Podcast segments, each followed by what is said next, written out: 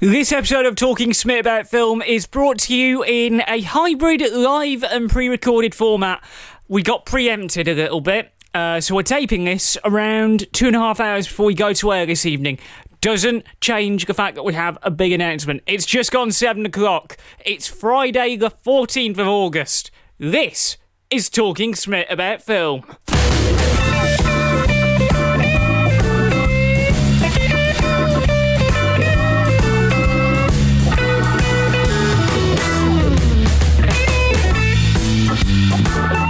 Good morning, good afternoon, and good evening, depending on where you are, and welcome to Talking Smith About Film, the flagship podcast from LeeJackSmith.com, where in a week, where Sean Connery was voted the best Bond, the letters WAP trended on Twitter as people got nostalgic about old school mobile phone internet, and nothing else. And Epic Games went to war against Apple over microtransactions. What else would you need from a film podcast than a bloke talking about some really actually good movies. My name's Jack Smith. It's an honour and a privilege to have you with me on what is a historic day for LeeJackSmith.com, given things that have been happening.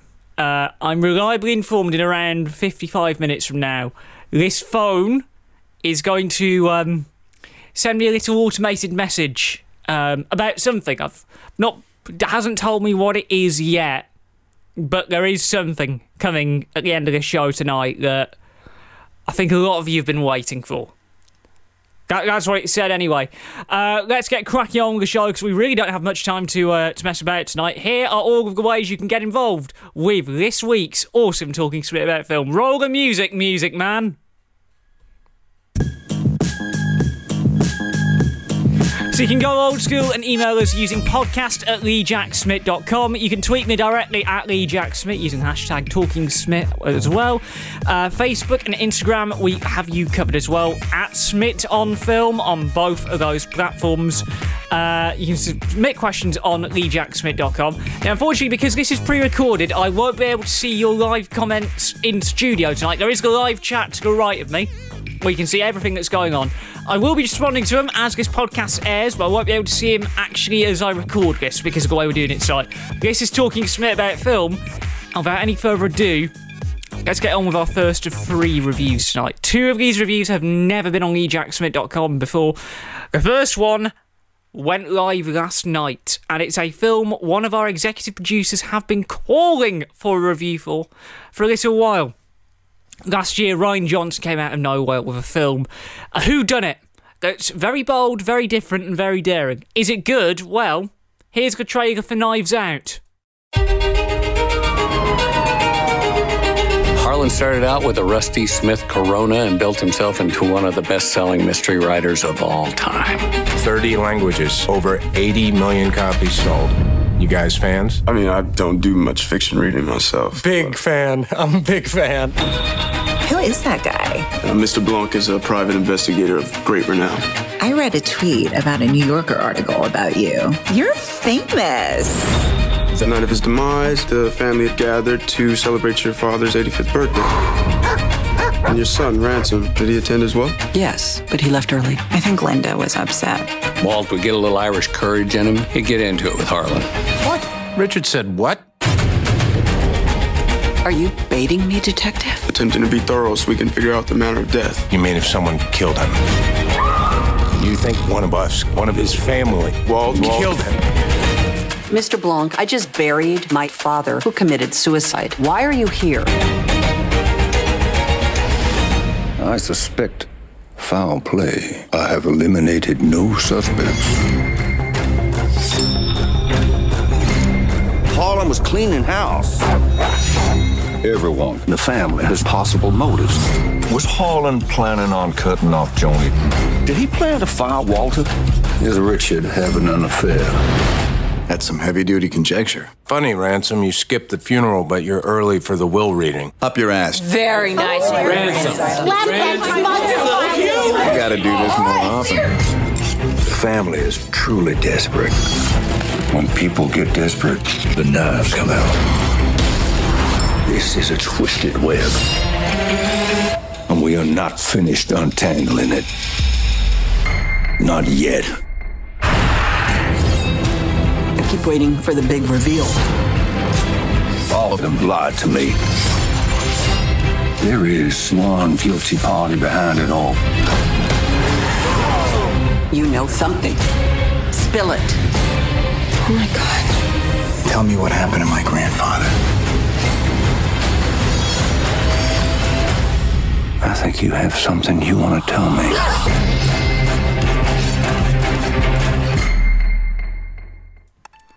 Well, this is a very, very refreshing take on Who Done It. You know the basic plot. A detective investigates the death of a patriarch of an eccentric, very combat heavy family. And with people like Rian Johnson involved, with people like Daniel Craig involved, you know exactly what you're going to get. But with with Johnson, especially, goes that independent flair. Especially when it comes to the way he creates his characters. Because, let's be real, with our clip that we've got, would you expect James Bond to utter stuff like this? But I spoke in the car about the hole at the center of this donut. And what you and Harlan did that fateful night seems at first glance to fill that hole perfectly. A donut hole in a donut's hole. But we must look a little closer. And when we do, we see the donut hole has a hole in its center. It is not a donut hole, but a smaller donut with its own hole. And our donut is not a hole at all. Monk. I, I couldn't not use that as the clip. Uh, this was another very highly anticipated review. Uh, I'd been lobbied into this for a, a few weeks now. Uh, last year did give us a lot of surprises. Joker, Hustlers, uh, a few others, all of which have been reviewed on Talking Smith About Film now. Uh, they were all hyped up and they successfully delivered on the expectations. And this latest work from Rian Johnson certainly does that and more. Is it safe to say that, um, well, he can be forgiven for The Last Jedi? I think he can. And he does this in a very unique way. He writes and directs this one very well, creating a truly unique and bold narrative that takes the the stuff that he did on his early works, like 2005's Brick, uh, 2008's The Brothers, Brothers Bloom, and of course 2012's Looper, one of the best science fiction films of all time. Don't come at me. Um, he does things that you can really only get away with in an indie film that he's just happened to be given a Hollywood budget to do. And that's the sort of film I want to see more often. It's not often that you get directors doing films that they really want to make and doing it their way without the studio impinging on their vision too much. And yeah, it's a two hour, 10 minute film. It's paced really well. I felt it could have been trimmed down a little bit. A couple of minutes of fluff could have been could have been gone in me, uh, but that, I'm really nitpicking when it comes to the pacing. Uh, there are a few minutes here and there, like I say, but there is enough room for this movie to breathe. And it keeps the tension going throughout you, legitimately trying to figure out who did it. Was it uh, was it the Chris Evans character? Was it the Ana de Armas character? Was it uh, anyone else? Because this cast is is insane. I'll, I'll, detail more about the cast in a minute. Uh, but this is a complex story, an incredibly complex story at that, and it doesn't feel that mental. It really doesn't. It keeps you hanging right up until um, it all gets revealed, which you don't get in a Who Done It. You really don't get in a Who Done It nowadays. Now, all of Johnson's collaborators are back. Uh, his cousin Nathan handled the score and nailed it as he usually does. Steve Yedlin on camera duties, who again can do no wrong there. But where this cast? My God, this cast. This cast are the epitome of what happens when you get a Star Wars gig. Everyone in Hollywood wants to work with you. Having such a group like this on any film is a huge deal. And ahead of No Time to Die's release this November, it is fantastic to see the chemistry between Daniel Craig and Ana de Armas working together on screen for the first time. I can totally see why he wanted her to be part of No Time to Die. Because they obviously had a lot of fun working together, and they carry this film so well. If their work here is anything to go by, this next Bond film is going to be quite something. Supporting them, and this is quite a long list here. We've got Christopher Plummer, Chris Evans, Jamie Lee Curtis, Michael Shannon, Toni Collette, Lakeith Stanfield of Sorry to Bother You fame, Katherine Langford from Stranger Things, Frank Actual Oz, you know, the, the, the voice of many Muppets back in the day. Sorry, oh, hang on. Muppets are real. Uh, and, of course, a small bit part, Blink and You'll Miss Him from Joseph Gordon Levitt, who's worked on a lot of Rian Johnson's films today. That list is insane and they all put in some great work, particularly Chris Evans, who, for the first time since Captain America, is playing a completely different character type to what we know him for. It felt, for a lot of people, it felt like he'd been typecast as the, the greatest ass in America. But it feels so good to see him play something against type, which is what which is big in its own right, let's be real. Knives Out is a damn good murder mystery film.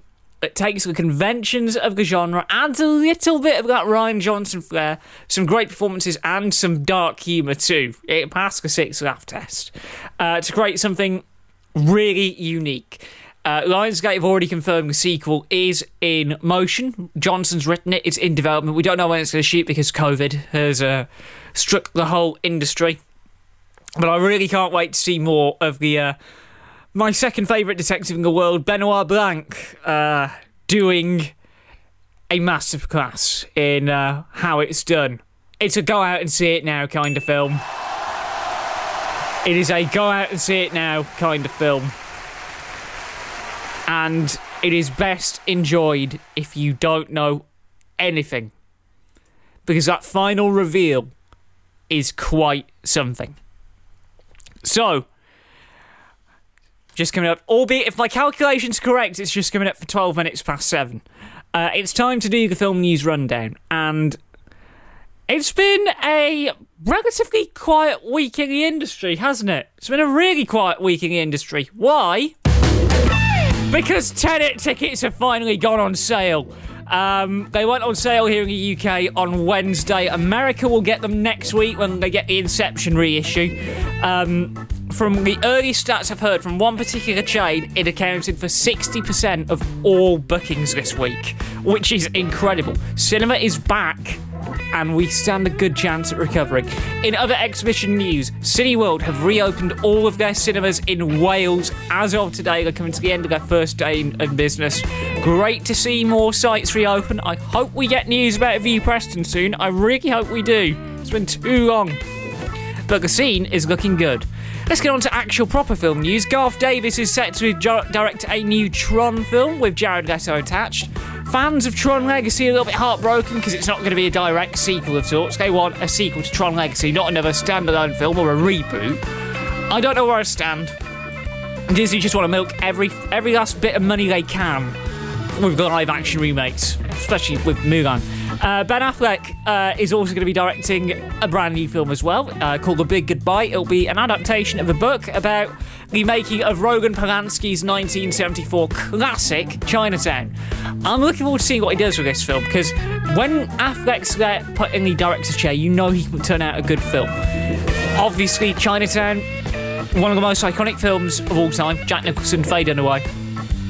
It is going to be an insight to really see how this film got made. Obviously, Polanski's name. Yeah, the less said about that, the better. Uh, a lot of news coming out of Blumhouse this week. Uh, Amazon have teamed with them for an eight-film deal. No news, uh, not much news about that at this moment in time. Uh, we'll get to the other Blumhouse story in a minute, but I just have to mention this very quickly before we do the end finally. Jean-Luc Godard's Breakfast, for which I have the old remaster of right here. This is being remastered into 4K. We'll get a new 4K Blu-ray of 1959 film Breathless. Oh, that's gonna that's gonna look and sound so good. Breathless is the film that began the French New Wave. For those of you interested, and if you're doing film studies at A level this year, you might want to look into that. And finally, Elisabeth Moss will be working with Blumhouse on a new film. Following the success of The Invisible Man in February, even with PVOD, she'll be making another film called Mrs. March. It's currently in development at the studio, no release date yet. but it should be good. That was your film news rundown.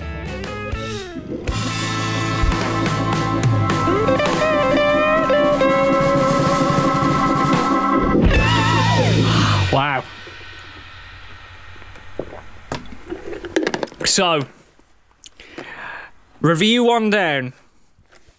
Time to do review two.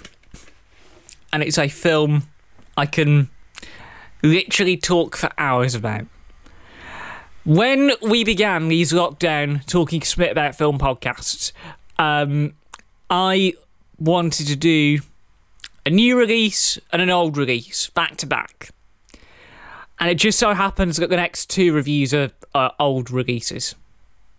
Uh, but they are old releases that have never actually been reviewed on any Lee Jack Smith product, whether it's a blog, whether it's a journal, or whether it's here on Talking Smith about film. And it just so happens that this particular film that I'm about to review next, and I know if Ed Greenberg's watching, he's going to get a real, real hit of nostalgia. Um, this film celebrates its 35th anniversary this year. I've seen it on the big screen for the 25th, and, well, need I say any more? We're not even going to bother playing a clip for this film because it is just one of those films. You all know it. This is the trailer for the 35th anniversary reissue of Robert Zemeckis' Back to the Future. Mom, I had a horrible nightmare. Dreamed that I went back in time. Well, safe and sound now, back in good old 1955. 1955?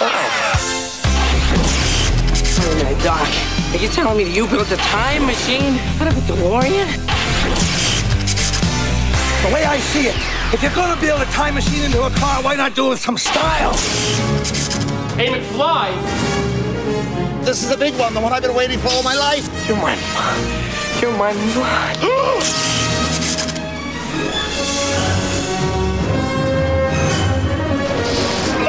Wait, 21 gigawatts!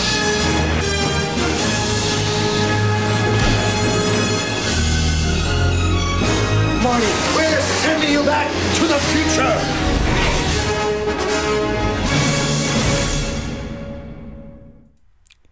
God, it is good to see one of my absolute favourite films of all time back in cinemas. Uh, Marty McFly, you all know the plot. Marty McFly, 17 year old high school student, is accidentally sent 30 years into the past in a time travelling DeLorean, invented by his close friend, the eccentric Dr. Emmett Brown. Where do I even begin on this movie? I'll begin, and I'm impro- I'm completely improvising here. It's directed by Robert Zemeckis. It's a nice and tight, one hour, 56 minute film. It's a PG nowadays, and sure, there is some problematic stuff in there. It came out in 1985, the standards have changed quite a bit. It's aged well. It has aged like a fine wine. It gets better every time you watch it. What Zemeckis does, and obviously Bob Gale was involved on script writing duties, um, what it does is it takes science fiction and it makes it relatable. You don't need to understand. There, there are very clear influences, but there are moments in this film where you don't feel like, oh, I, I can totally get on board with this. It feels believable. It feels true. And while some elements of the film really haven't aged well, particularly subplots involving Libyan terrorists and the um, stealing of plutonium, which is it's a ludicrous bit of the film, but in the 80s it, uh, it made a lot more sense. There are a lot of elements of this film still work 35 years on. Uh, and were successful enough to warrant the trilogy being made, and I, I hold the trilogy is one of the best cinematic achievements of all time. Uh, I'm, I'm trying not to say the M word yet, but but it is one of those kinds of films. Uh, the music, um, the music is iconic in itself. You have the legendary Alan Silvestri on scoring duties, and that main theme, when I get back to Vue, whenever that may be, I hope that music is playing in the foyer when I make my return because that is one of the greatest bits of film music of all time. It's been on many a pre-film playlist in the build-up to uh, to going in, and the cinematography from from Dean Cundey is is also top class as well. Obviously, it was made in 1985. The technology wasn't as great as it was then. But with Cundey cinematography and the fantastic work of industrial light and magic on the visual effects side of things, a lot of it done in camera. A lot of the effects were done in camera. The time travel feels believable.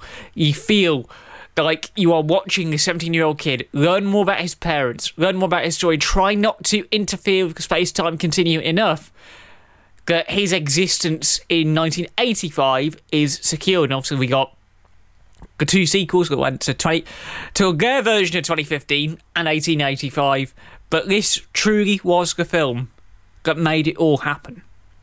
Now for the cast. Goes to lead performances are really where this movie work so much. Michael j. Fox and christopher lloyd as marty and the doc respectively. So many quotable lines, so many memorable moments, whether it's Marty waking his dad up with the Eddie Van Halen tape, uh, whether it's the first time we actually see Einstein, the dog, in a DeLorean for the first time, and they send him two minutes into the future. Uh, whether it's the dance, the school dance scene in 1955, uh, where the Johnny B. Goode sequence happens, or wh- whether it's um, good old Biff Tannen, the skateboard chase, and the fact that he hates manure. There are so many great moments in this film. It's untrue, but you got Michael J. Fox and Christopher Lloyd leading, supporting them are a cast that's just a good. Lea Thompson, uh, Crispin Glover, Claudia Wells, who was um, replaced for Back to the Future Part 2, um, Thomas F. Wilson as Biff. Uh, who else? Billy Zane pops up. Speak to your friend Billy Zane. This is just such a good film. It's such a good feel good film as well. It's one of those movies that you can just come back to time and time again, and that's even. Again, this is before I mentioned the fact that they've got the, actual, not just the score, but the soundtrack. You heard it in the, the, the little trailer. Huey Lewis and the News got their big global break. I mean, they were big already, but they got their big global break with this film. Power of Love and Back in Time when I do my radio show again, those are two songs that are going to be on our A playlist because they are not just iconic, but they are that damn good. This is a film that gets everything right, and sure, not all of you have ever had a chance to watch it on a big screen. I have. I was lucky 10 years ago. But seeing this film is a rite of passage. Seeing this film truly feels like a rite of passage in this industry because you are seeing what is one of the greatest masterpieces of all time. There, I said it. It's a masterpiece. It is one of those kinds of films. It truly is. It is a film that doesn't do things by half It is a film that gets everything right. And why does it get everything right? Steven Spielberg executive produced it at the height of his career. Need we say any more? But yes, Back to the Future is a bona fide masterpiece. And eventually, who knows, maybe further down the line, we'll break the whole trilogy down, film by film, in a special Talking Smith about film in the future. But we do have some very important things to do right here and right now. And those very important things involve box office st- stats. As you can tell, the heat's really got to me this week. It was 30 degrees in here yesterday, listeners and viewers, so that's why we're pre taping it. So, our box office top 15 for this week, now including UK and Ireland sites, will have Welsh cinemas to report on in two weeks' time. Why no podcast next week? Well, you're going to have to hang around for our little announcement later. Might have something to do with it. But in 15th place this week was Lord Rings Fellowship of the Ring. Uh, back in cinemas. Uh, it's the extended edition that uh, currently it's currently playing. Third week back for that. did £11,768, up to 70 70,933 for Warner. Girl Be Happy it's doing very well. At 14th, I'm glad that this is in the top 15 this week, knowing that Blumhouse are working with Elisabeth Moss again. Invisible Man is still in the top 15. 24 weeks in the chart now, did 11,923 from UK cinemas. It's up to 6.7 million now, which, given the lockdown, is very impressive. Uh, at 13th, Matrix is back in the top 15. The Matrix is back, the first one, not the other two. Uh, the 4K restoration that went out last year, uh, they put it back in cinemas. It did 12,243 uh, from UK sites this week. It is up to 434,000 in its current print, which is, again, very good going for Warner. They'll be happy with the amount of box office dominance they've got this week. They've got literally the whole back end of the top top, uh, yeah, back end of the top 10, really. Because uh, at 12 is Harry Potter and the Order of the Phoenix. Obviously, the original Potter films have been put back in cinemas. Uh, and a lot of the die-hard fans have been going back and watching them for the first time on the big screen since uh, they actually came out. Uh, it's just showing that the, the books and the and the the films have cross generational appeal. Shame about the author. Um, that's the as political as you're going to get out of me. Uh, but it did twelve thousand seven hundred six pounds in UK cinemas this week. Uh, lifetime gross is forty nine point nine million, so it'll break the fifty million mark uh, within the next couple of weeks if uh, Tenet doesn't preempt everything. Uh, and speaking of Tenet, um, the Nolan invasion begins in the top top fifteen because eleventh is Interstellar. Uh, 301 weeks in cinemas, according to ComScore. Uh, it did £12,751. It was very close this week. It was so tight this week. It's up to £20.8 million uh, from UK cinemas. And we will be reviewing Interstellar on the next Talking Smith About film. Oh, yeah, we're actually doing it. But that is the back end of the top 10. Those aren't the figures that count. These are the ones that do. Fingers crossed, I've been playing around with the tech setup this week. There shouldn't be a delay between me hitting this button and you hearing the music anymore. So, without any further ado, this is the top 10 for the week ending today. At 10th place this week is Lord of the Rings 2 Towers Extended Edition. Two weeks in the charts there, it is up to £13,005. Lifetime gross in this particular cut is £35,300 for Warner. They'll be happy with that. At 9th is The Vigil. Second week in the chart for Vertigo. 16,000 dead made. It's up to 55,959. Not the opening it would have liked, but we'll have to deal with it. At 8 is the film that got us blocked last week. It's The Greatest Showman. £20,182 from UK cinemas is up to 49.4 million. Fox will be happy that it's continuing to get the crowds in as we build ever closer to the big, great restart, as I like to joke. Uh, At 7th is Trolls World Tour. Still hanging around in there. Did £21,716 from UK cinemas. It's up to 290,925 even with video on demand, it is still performing very well here in the UK, and I'm very glad about that because we need all the help we can get right now, you know, getting people through the doors. So, what we want.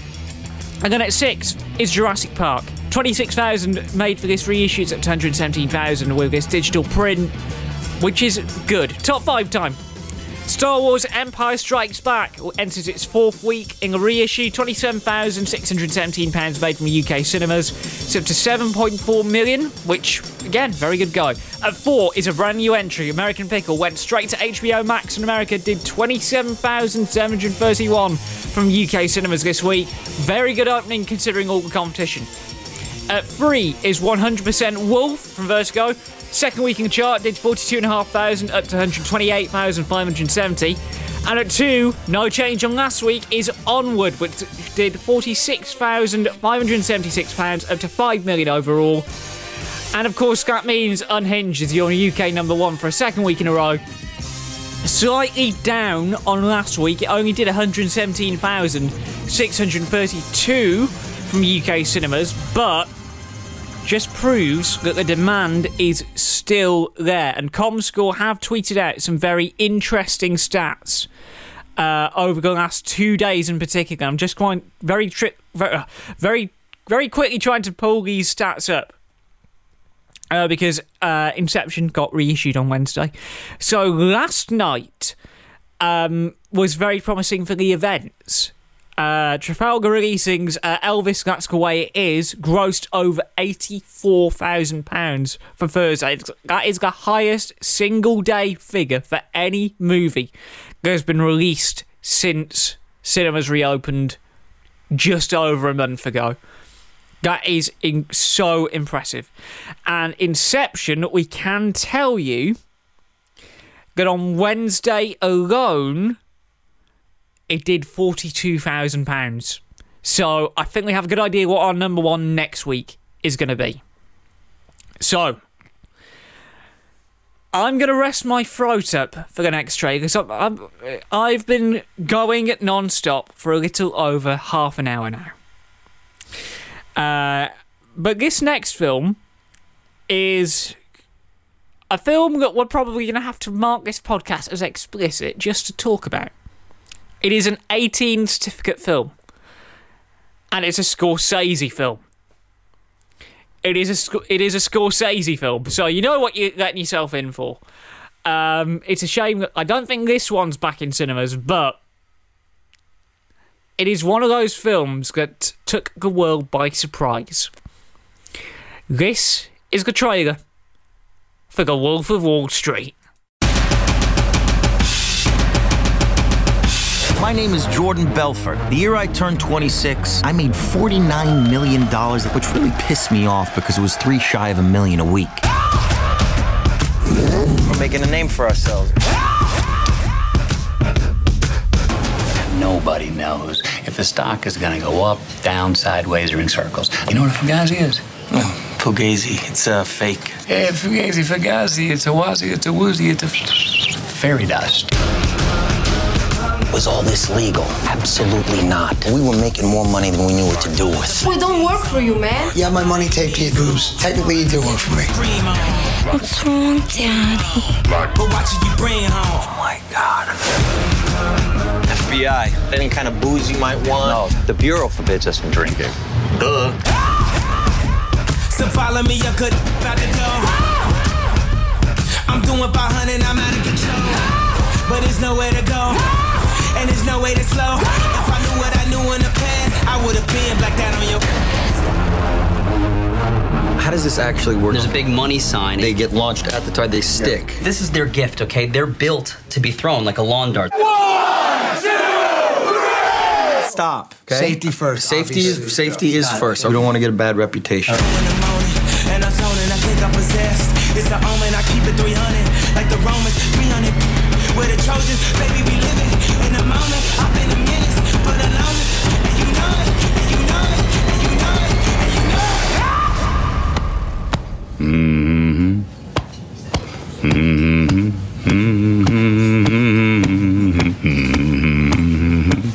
Come on.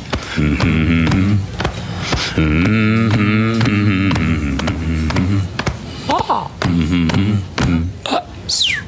Yeah.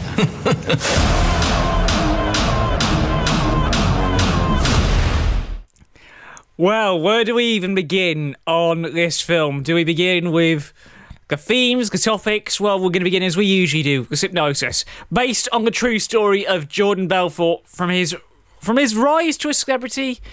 Uh, he was a wealthy stockbroker, living a high life to his fall, revolving crime, corruption, and the federal government. This is an 18 certificate for very, very, very good reason. Before we play the clip, and we've deliberately picked this particular clip uh, because, well, all will become apparent at the end of the podcast to why we've picked this particular clip. But this film got the 18 for, and I'm going to quote the verbatim here very strong language, strong sex, and hard drug use. Uh, frequent use of the F bomb, mother effer, sea sucker, and the C bomb. You know, the one word that you cannot say anywhere unless it's after 10 o'clock in the evening. Uh, frequent strong sex scenes, scenes of drug misuse, including cocaine smoking. Uh, occasionally during sex scenes and off naked bodies. We don't even mention the, we don't want to mention the word quaaludes either. Um, this is a brutal film and one of the most complained about films to the BBFC of all time. But it's not all about the drugs and the lavish lifestyle. There are also heartfelt scenes um, where Belfort tells his employees that he's not going anywhere. Here's a clip.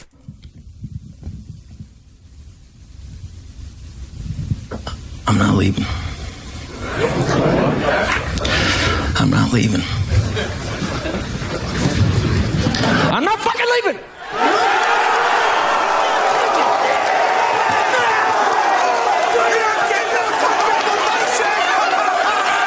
The show goes on. This is my home. They're gonna need a fucking wrecking ball to take me out of here. They're gonna need to send in the National Guard a fucking SWAT team, cause I ain't going nowhere.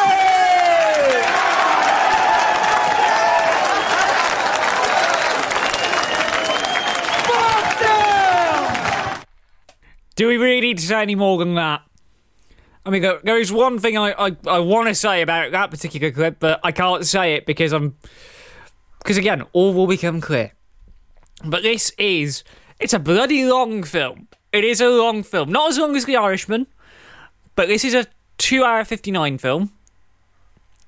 But it feels like the perfect length. What Scorsese does with this film, he directs it so well. It's a Scorsese film. That's all you need to say about the direction. It's a Martin Scorsese film, one of his better films. He's able to, with Terence Winter as well, because Terence Win- uh, Winter wrote the script. The pair of them are able to make the story breathe. There's a lot going on over the three hours, and it's a proper three act structure as well. You see the rise of Belfort at the height of his game, and his downfall and redemption. And sure, he might have the real Belfort might have sued Paramount uh, over elements of the story, but that's irrelevant. This is a movie. Elements of, of this kind of thing do have to be fiction.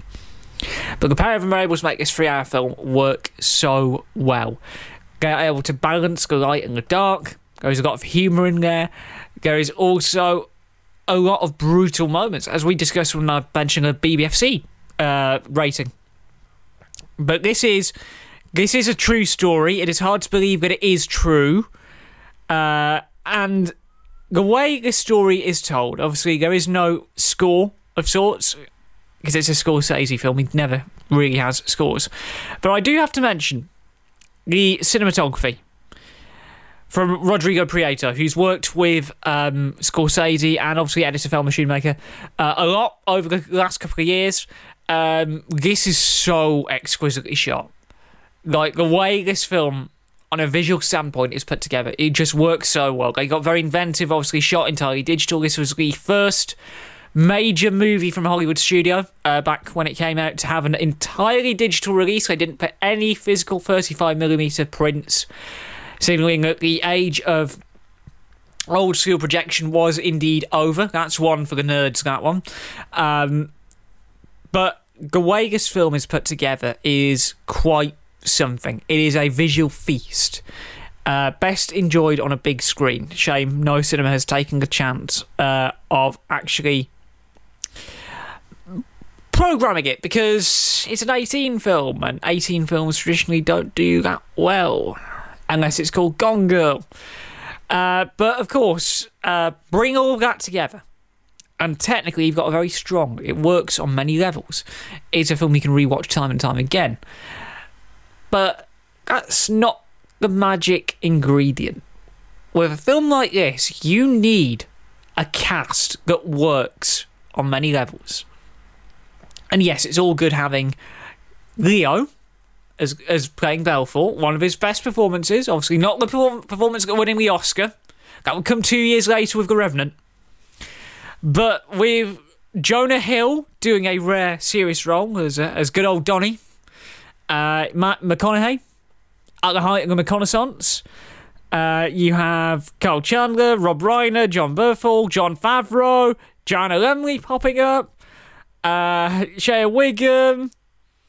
Uh, it's such a good cast, but where a where a particular subsection of audience members uh, went into this film was a certain Margot Robbie, who hadn't really been heard of unless you watched certain Australian soap operas back in the day. Because yes, she was in Home and Away for a little bit, or Neighbours.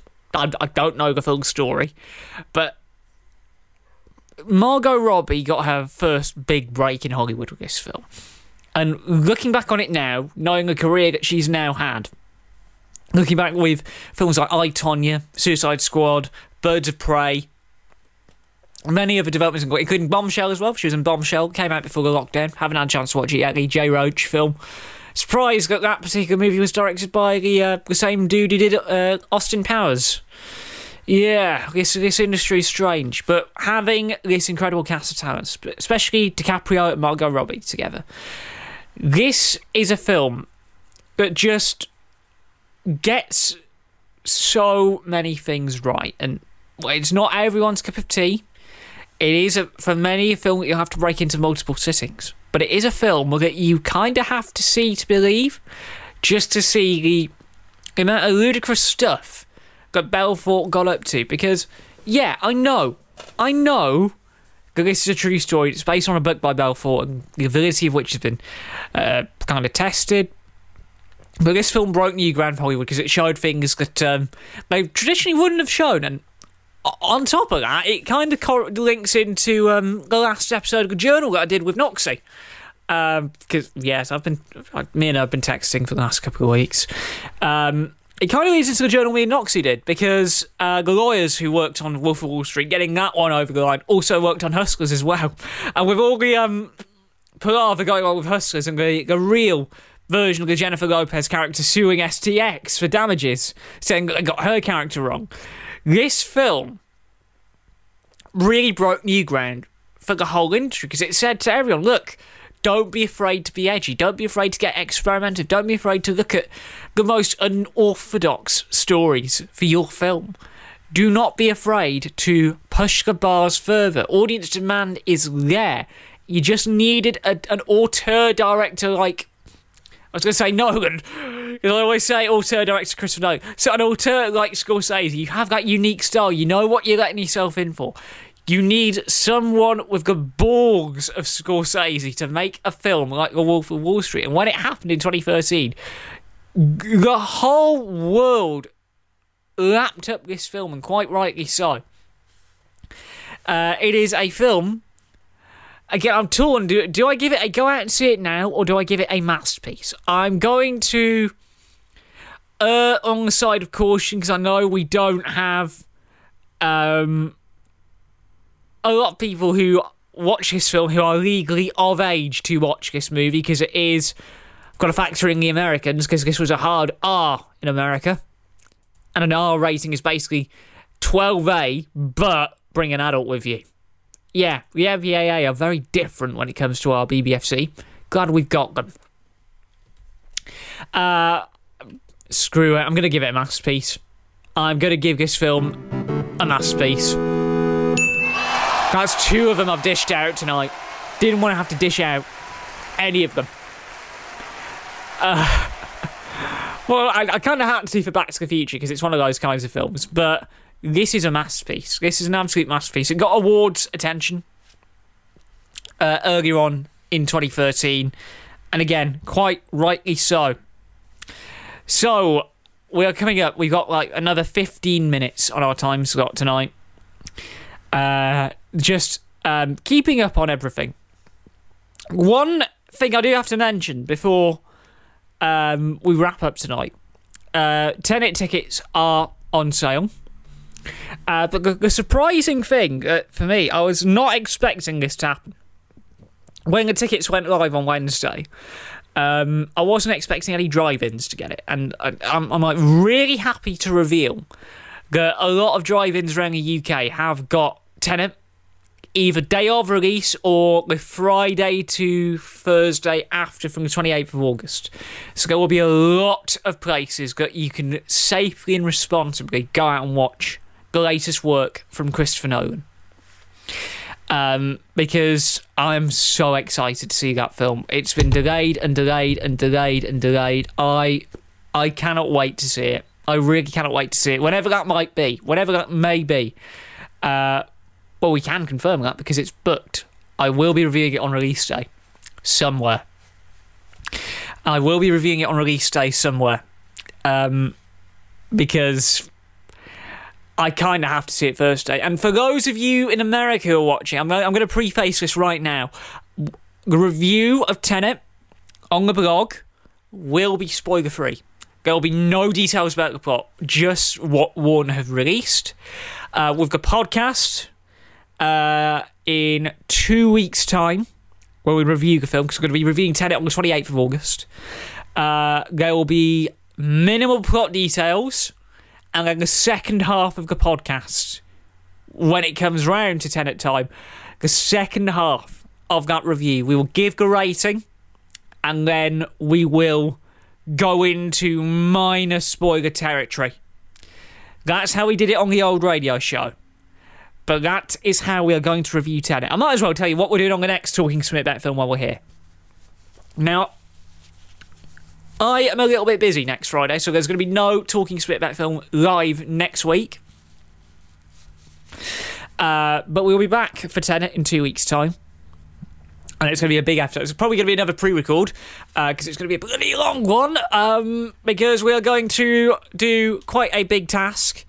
Um, obviously, we reviewed Inception uh, here on the podcast uh, a few months ago now. Actually, during the um, the early days of the lockdown. It was the uh, infamous Baby Driver episode where we uh, where Content ID took us down first time round. But uh, we'll be reviewing all of the Nolan films that are on the blog that haven't been reviewed today. So that includes the Dark Knight trilogy. We'll do like a retrospective for all three of them. Uh, we will be doing uh, Prestige. We'll be doing Interstellar. We'll be doing Following. We'll be doing Dunkirk, most importantly, and we'll be closing on Tenet. Uh, it's a. I was tempted to call this special Nolan Me, Nolan You, but I'm reliably informed that another podcast had already taken that name, and yeah, that's a good Alan Partridge pun, if ever there was one. Uh, but with that, that is pretty much it for this week's Talking Smith about film. We'll be back in two weeks' time uh, with Tenet. Um, see, yeah, it, has been a good one this week. Reviewing, reviewing a um, a couple of movies that I really enjoyed. I, I don't get to do it often.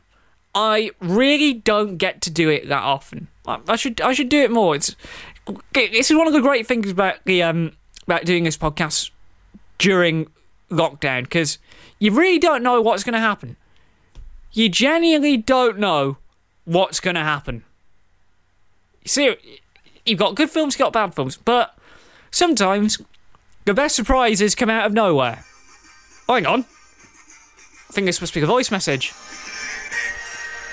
The automatic doors to Smith Isolation Station 24601 have opened. Please put on your face mask, your jeans, your blazer, and prepare to return to the office. Mr. Smith, please play the video file that has just appeared in OBS. I hope this means what I think it means. Roll VT.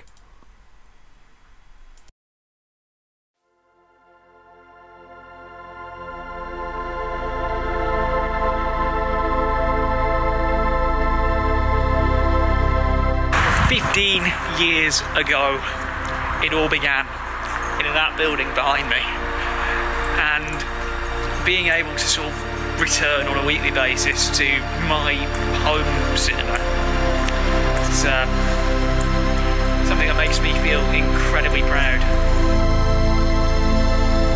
Well, hello, and a very warm welcome to this week's Talking Smith About Film podcast, live from the Vue Cinema here in Preston. And I literally stood outside the cinema waiting for them to open for the morning.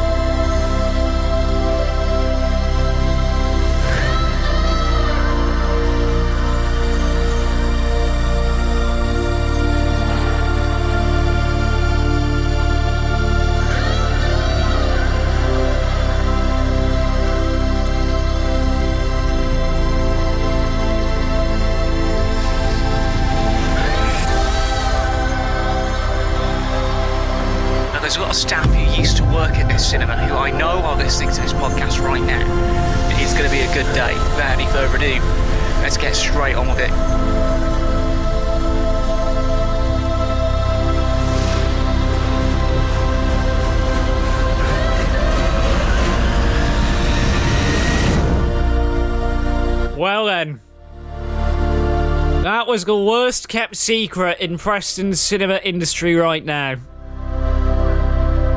But the rumours are true. Vue Preston is back open next Friday. And it means I'm going back with them. I have known about this for three weeks. I have known about this for nearly three weeks, and I could not say anything until tickets had gone on sale.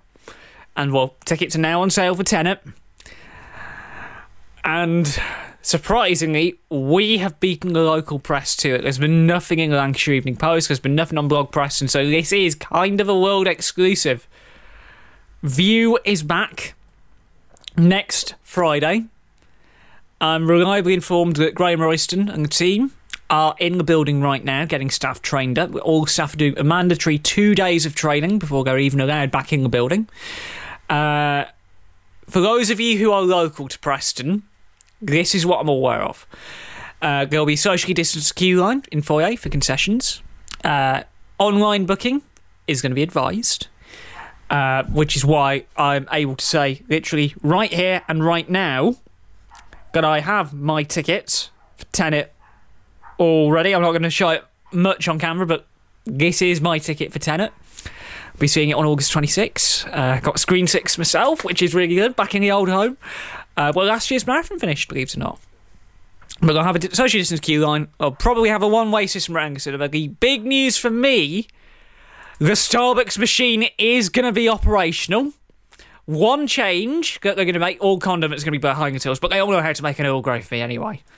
Um, but I am so excited to get back in there next week. It has been a long five months and five days. That's how long this cinema has been closed. Uh, but if you're local Vue, um, if you're wondering when they are going to reopen, well, I know how it's all going to work now. Uh, they announced it all on Wednesday with Tenet going on sale. Um, so they're going to open 38 cinemas next Friday, uh, which, again, knowing our local catchment, will include the following cinemas. So in Phase 2A, opening next week and Tenet on sale now, uh, specifically Northwest, Birmingham Star City, Bolton, Darlington, Leeds Kirkstall, and Leeds Light, which good luck to them because they're reopening as a fully recliner cinema uh, for the first time since uh, it all kicked off. Obviously, us, Sheffield, York, couple of others, including a flagship in Leicester Square. Head to the Vue website for more information on those. And then the week after, on Tenet Day itself, Accrington, Blackburn, Barrow, Carlisle, Cleveland, Halifax, Inverness, Lancaster, uh, all the London sites, Manchester Printworks, the IMAX will be back open for Tenet. Uh, and yeah, basically, where else go? Two will be opening a little bit later. Exeter and Croydon, you are having refurbishments. Um, so you'll be open on the 28th and the 31st, respectively. And only one cinema from Vue will be remain permanently closed, and that's Acton. Reliably informed that it's uh, lease issues that have caused them to close, but Vue's open next week. And more Odeon sites are open next week as well. Odeon are opening Preston next Friday as well, so I have access to new films again. For the first couple of weeks at least, I'm going to be based at Vue and Reel, so like alternating week on week. Well, actually, not quite week on week, it'll be like every two weeks because I'm, I'm doing it responsibly. I'm quarantining every two weeks. Uh, but we will have new films again. We will have the best big screen experience in the world. And on top of that, we can finally begin production for Series 3 of The Journal because it all hinged on that cinema being open. We will explain more about why we had to wait until Vue reopened a little bit later on in the autumn because the next series, Journal, is coming out in the winter. It's going to be a late release this time round. Why? Well, again, that'll be giving the game away. But that really is it for this week's Talking Smith about film. That was a moment I have been waiting five months for, but the rumours are true. V Preston is open as of next week.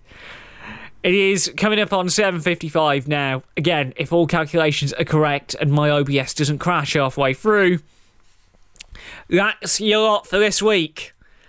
So, we will see you in two weeks' time, fresh from the office.